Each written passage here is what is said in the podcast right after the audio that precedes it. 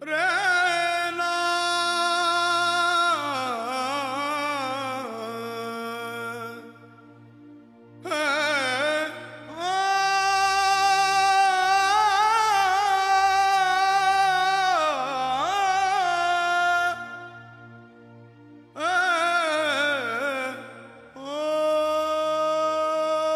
享受思考的乐趣，拥抱变化的无常。全球首个正三观的双人脱口秀聊天节目《社会大白话》，说白话不白话，赵先生不得明白，带您一期一白话。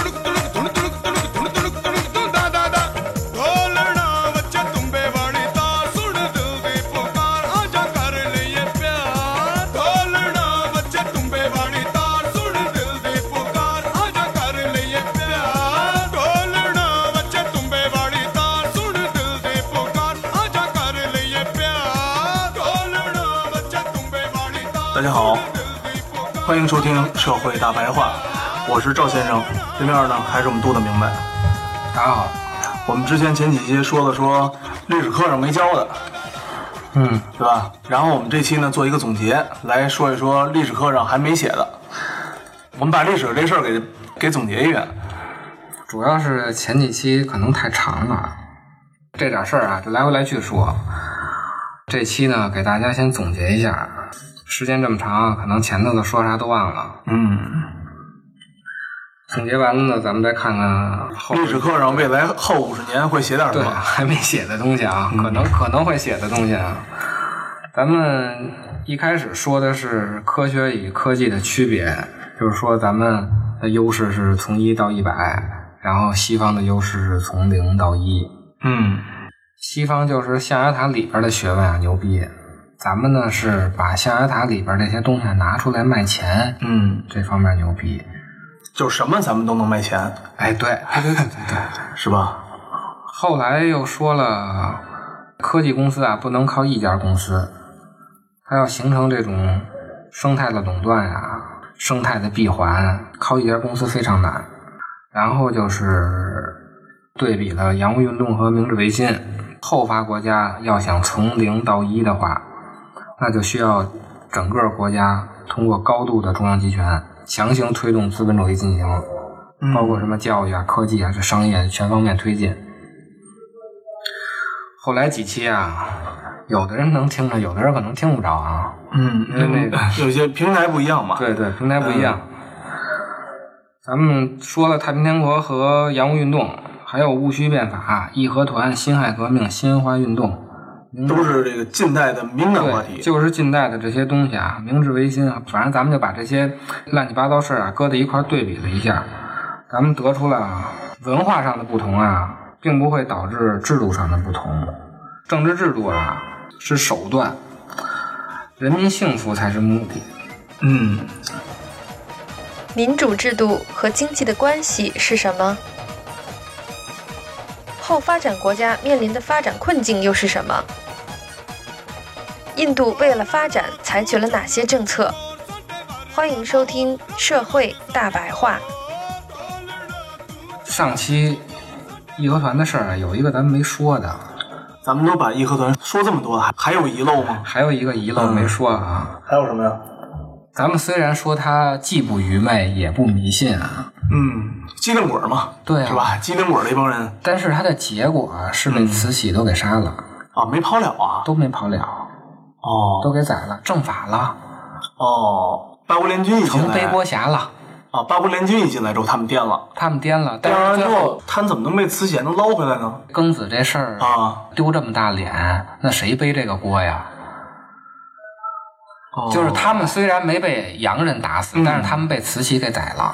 哦，所以掏出来了对是吧？无论你躲到哪里，他们就成那个背锅的那个了。嗯所以你这么看的话，虽然啊，他一个个都是精致的利己主义者，嗯他既不迷信也不愚昧，但是这帮人凑到一块儿就开始迷信了。哦，他迷信的就是政治，嗯就是认为政治是全能的；迷信的就是权力。当时迷信的就是慈禧。嗯，他们觉得慈禧挺他们呀，哎，对，是不是？你挺我呀？这里有一个问题就挺逗的吧？一个个个体啊都特聪明，凑成群儿啊就成傻帽了。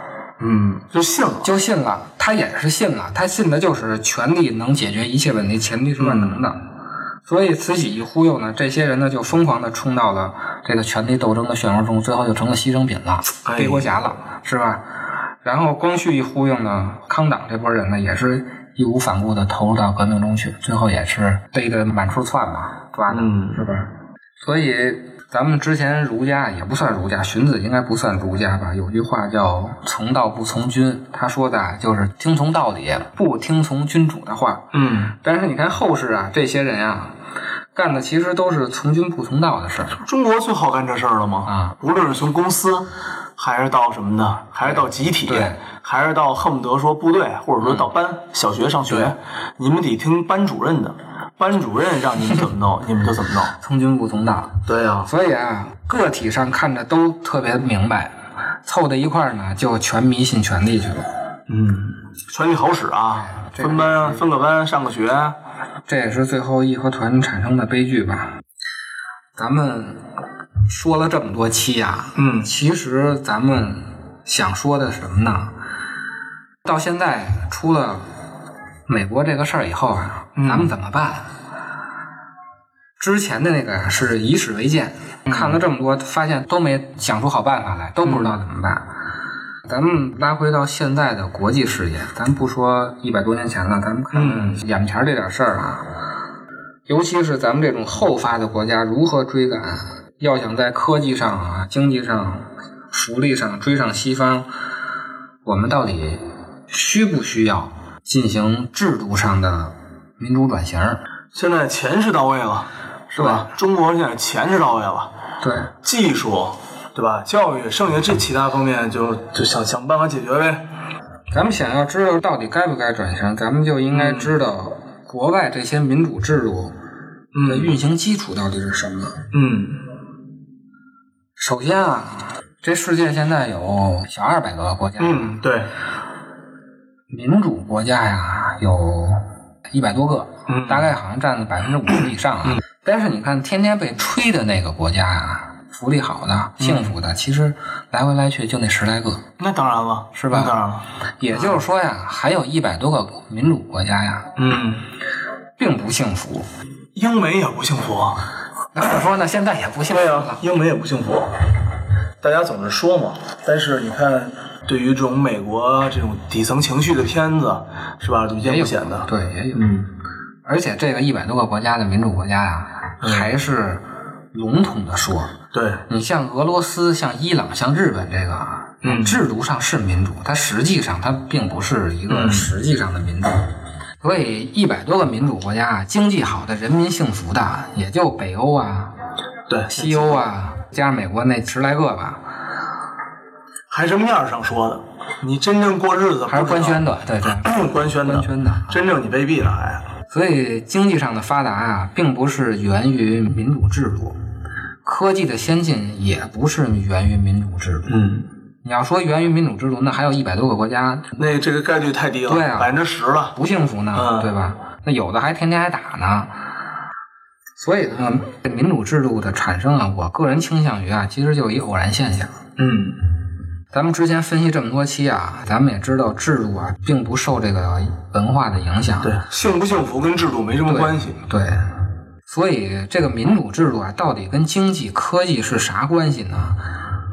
其实它是一个结果，它是经济发达以后的一个结果，也就是啊，赛先生是一个偶然现象，而德先生其实是这个偶然现象的偶然结果，就是科技本身呀、就是一个偶然现象。全世界那么多国家，怎么就西方那么一屁疙瘩的地儿出现了工业化？出现对对，所以本身的科学就是一个全世界的文化的偶然现象，然后这个民主是在这个科技的偶然现象更偶然了。出现的更偶然的一个现象。科技导致了经济的腾飞，经济的腾飞才能支持民主制度。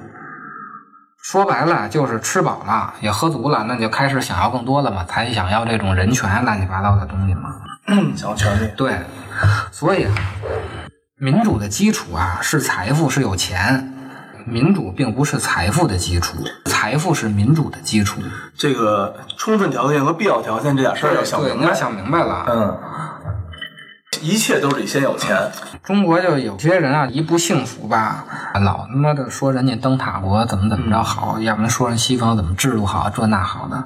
实际上啊，它这个制度是结果，因为啊，民主政体要想持续啊，它必须不断的回应公民对于社会与经济利益的要求。今天呢，我们想要福利了，我们不想交水电费了。嗯，你得给我。对，明天我们也不想交垃圾治理费了，你也不能收了。后天有没有又怎么着了？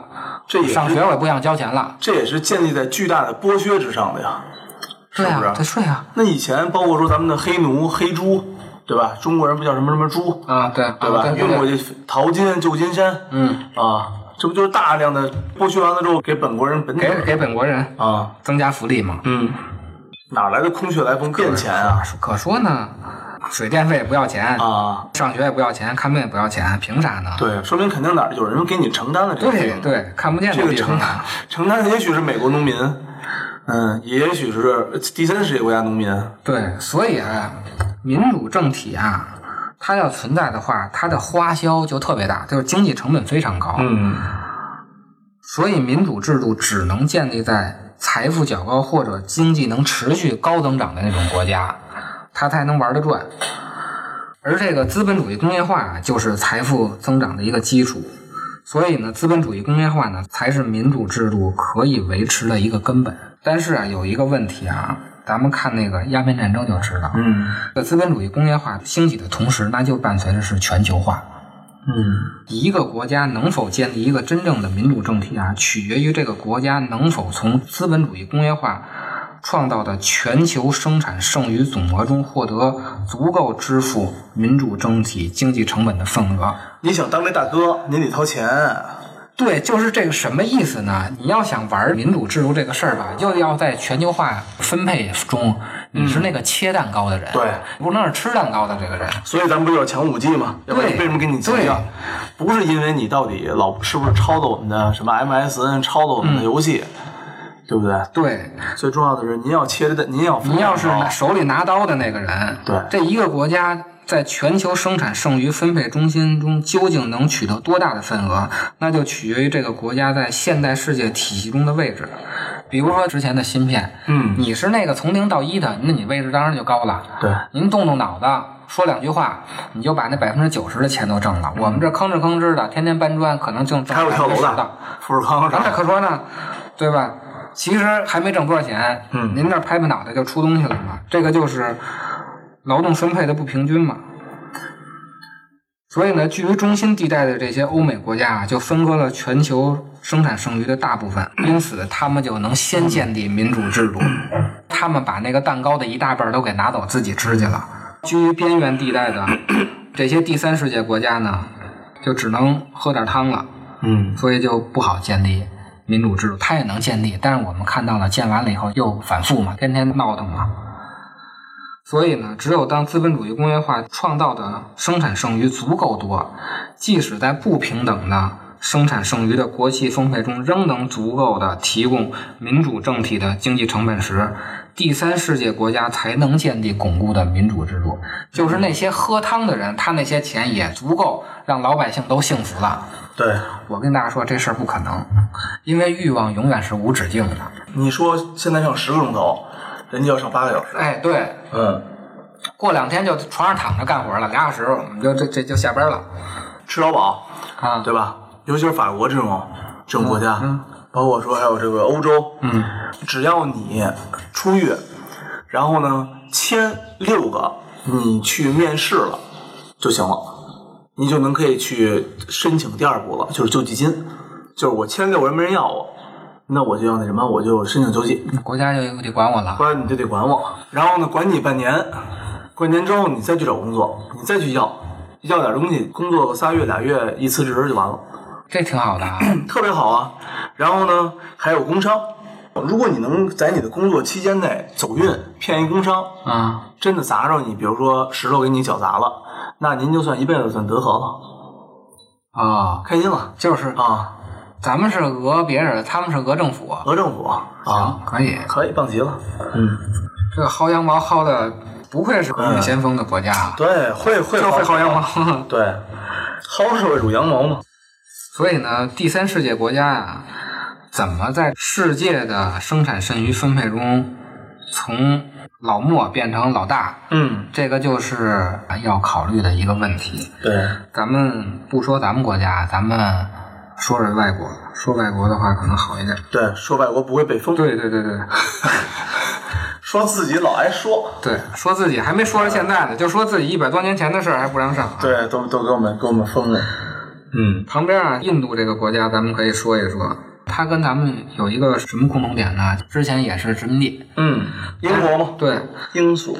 但是它跟咱们不一样的呀，他们是独占殖民地，咱们是共占殖民地。他们只是英国一个人的，咱们是各个列强都来对刮哧一点嘛。对，所以他们有一个优势啊，他们获得了英国更多的关注和投资，嗯有一个比较好的工业基础。当自己的事儿干的人家。对对对，当时估计东印度公司可能也没想到后来会独立啊。对，但是印度独立以后啊，出现一个什么问题啊？印度的人民更迫切的需求是摆脱压迫，建立一个人民幸福、不受列强侵略，也不受国际资本控制的一个民族国家，就跟咱们当年啊东三省似的。嗯，虽然日本人在那儿留下了特别好的工业基础，但是咱们越看到这个工业基础越来气，啊，是吧？对对对，它恰恰是建立在中国人民的尸体上的。这种繁荣其实都是用尸骨堆出来的繁荣嘛。其实印度也有这个问题，越看到英国人留下这些工业基础越来气我们就越想啊自强自立。自强自立得花钱啊，对啊，对吧？最后都知道咱们不是没钱吗？对。但是这个英国就给他们留下一个什么问题啊？除了工业基础啊，还给他们留下了一个民主制度。啊，就跟咱们一样，也觉着，哎，人家这个为什么好呢？哎呀是因为他们家制度好。为什么是吧？某华某维的啊这么厉害啊？为什么某啊什么某爸的这么好啊？因为人家制度好，哎，不就不就这说半天不就对对几百年前就到现在一直不就这样吗？是个人这公司好不好什么的，先来一个人家制度好，会管理。其实都是结果论啊。其实英国这个，咱们刚才也说了，就是偶然现象。整个的民主的产生、工业化的产生、嗯科技的产生都是偶然现象。但是呢，印度看到啊，英国这么厉害，他们也总结出了，可能就是因为根源上是制度好，就开始学人家制度。等于他们独立以后啊，他们选择了一个民主的政治制度。嗯，但是啊，他们在经济上学的是苏联的。所以我最近啊，我就对那种什么事后 PDC，还有很多事儿啊，我现在就有点反感。啊哈，你知道吗？反感的理由是什么呢？经常会有人问啊，比如你们这个项目做完了之后，你们总结没总结什么成功失败经验什么的？对对对对后来我就琢磨，我做做这个项目的时候，我一定是十拿九稳的，嗯，产出出这个结果肯定不是我最后预期想到的。对啊，然后我现在今天我确实我做了一个总结，对吧？这个结果就是对的吗？而且我觉得大家都不是弱智，是吧？就算是弱智，他在做的时候也选择了一个当时他认为最合理的方式去做的。然后我们下一次在做这个事儿的时候，你一定还是选择了一个自己觉得最靠谱的一个事儿方式去做的。那每次既然都是选择了自己当时觉得最靠谱的这个这个这个方式去做的，那还有什么可总结的呢？你这个错误会循环的放。之前我们那个金立手机哥们儿不是去赌博了吗？啊 欠几十个亿，大几十亿。嗯后来我们一个朋友，人民日报社的，啊也认识金立的老板，人就说当时金立要倒闭的时候，老板拿了一个多亿、两个亿去到澳门赌博，挣回来十几二十亿，金立就重生了。跟那个《罗拉快跑》电影啊，对啊，重生了。重生完了之后呢，这次又出现危机了，那怎么办啊？拿了五个亿更多的钱去澳门，再来一次，想再来，想再重复自己所谓的成功，就没了。这不但赔没了，还惦记你大几十亿他这成功听着就不靠谱。啊！濒临绝境的时候，他就剩这个了。我觉得他这个其实是一个特别典型的例子，就是很多人啊，他虽然不可能把他赌博写成一本成功学的书，嗯，但是其实很多人他也是一步一步赌。我们把澳门这个东西啊，给它换成一种经济换成形式换成一种经济形式，其实他也是在赌。对他只不过是不是真的去澳门去赌去了。对，美团什么的不也是吗？对啊，啊，硬件啊是基础，然后成不成事儿呢，其实还是靠命。对，咱们回头说呀，恰恰是由于它的政治制度上是民主的，导致呢，它没有进行土改，哦，所以农民依然有地主，有还有地主的，对，有真正的私有产权的地主，导致大多数地主啊就还是私有的。嗯，这个其实就造成一个什么后果呢？印度的资源整合和动员的效率并不高，嗯，它就不没整合了，那就。它就不能像嗯。咱们国家一样，通过农业反哺到工业，没有这种高效动员能力，还是没有组织力，对。组织能力。它就没法弥补啊工业化需要这种大量资金，什么财政赤字这种问题，所以就导致印度从二战以后啊，工业的排名从前十掉到了二十七，一下掉出十几名去。可以，到了二零一四年啊，他们那个总理叫莫迪推出了一个印度制造的计划，嗯。他也是啊，鼓励外商投资，降低行业准入标准，改善国内经济环境，推动这个印度的工业化就开始了啊。二零一五年弄的一个叫 PMP 的东西，叫阶段制造业租金项目。这东西是一什么玩意儿啊？就一开始啊，它是对国外的整机进行那个收税，百分之十三点五。但是呢，如果你把这些零件拿过来让印度人组装的话，同样的机子啊就不收钱了。等于同样的机子啊，只要在印度组装，就比整机进口要便宜。哦，就会造成很多工厂，那我就拿着零件来，我到你这儿建一个组装厂不就完了吗？印度不就新建了一厂子吗？这愿望就实现了。又过了两年，组装的零件也有组装的零件，还能再拆分吗？他把那些整合的零件也收税了。嗯整合的零件你进来，我们也收税。我们整合零件的一些原始零件我们不收，哦，就一步一步的逼着这些厂子呀。原来我就只造一个可能包装厂，对，可能是叫什么组装车间，对，现在变成了一个，比如说喷装车间、涂装车间，对对，更高级的。嗯最后最后，他就一点一点把那个核心的产业逼着这些国际厂商给挪到印度来干来，投资又来了嘛。嗯，没错没错，二零一八年，它成为了仅次于中国的第二大手机生产国。但是有一个什么问题呢？手机产业本身它是多环节的，它也是多元件的，而且是高附加值。嗯劳动密集、资本密集、技术密集，它这些模式啊，套的其他的印度的整体工业化啊，就不管用了。所以你看这个印度啊，虽然 GDP 也挺高的，但是啊，它每年只产生了一百万的就业机会。太少了。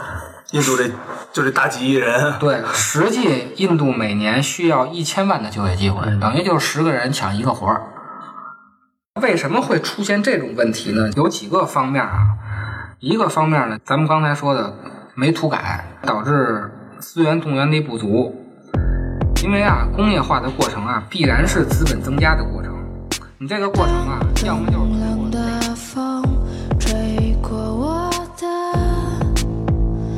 耳朵，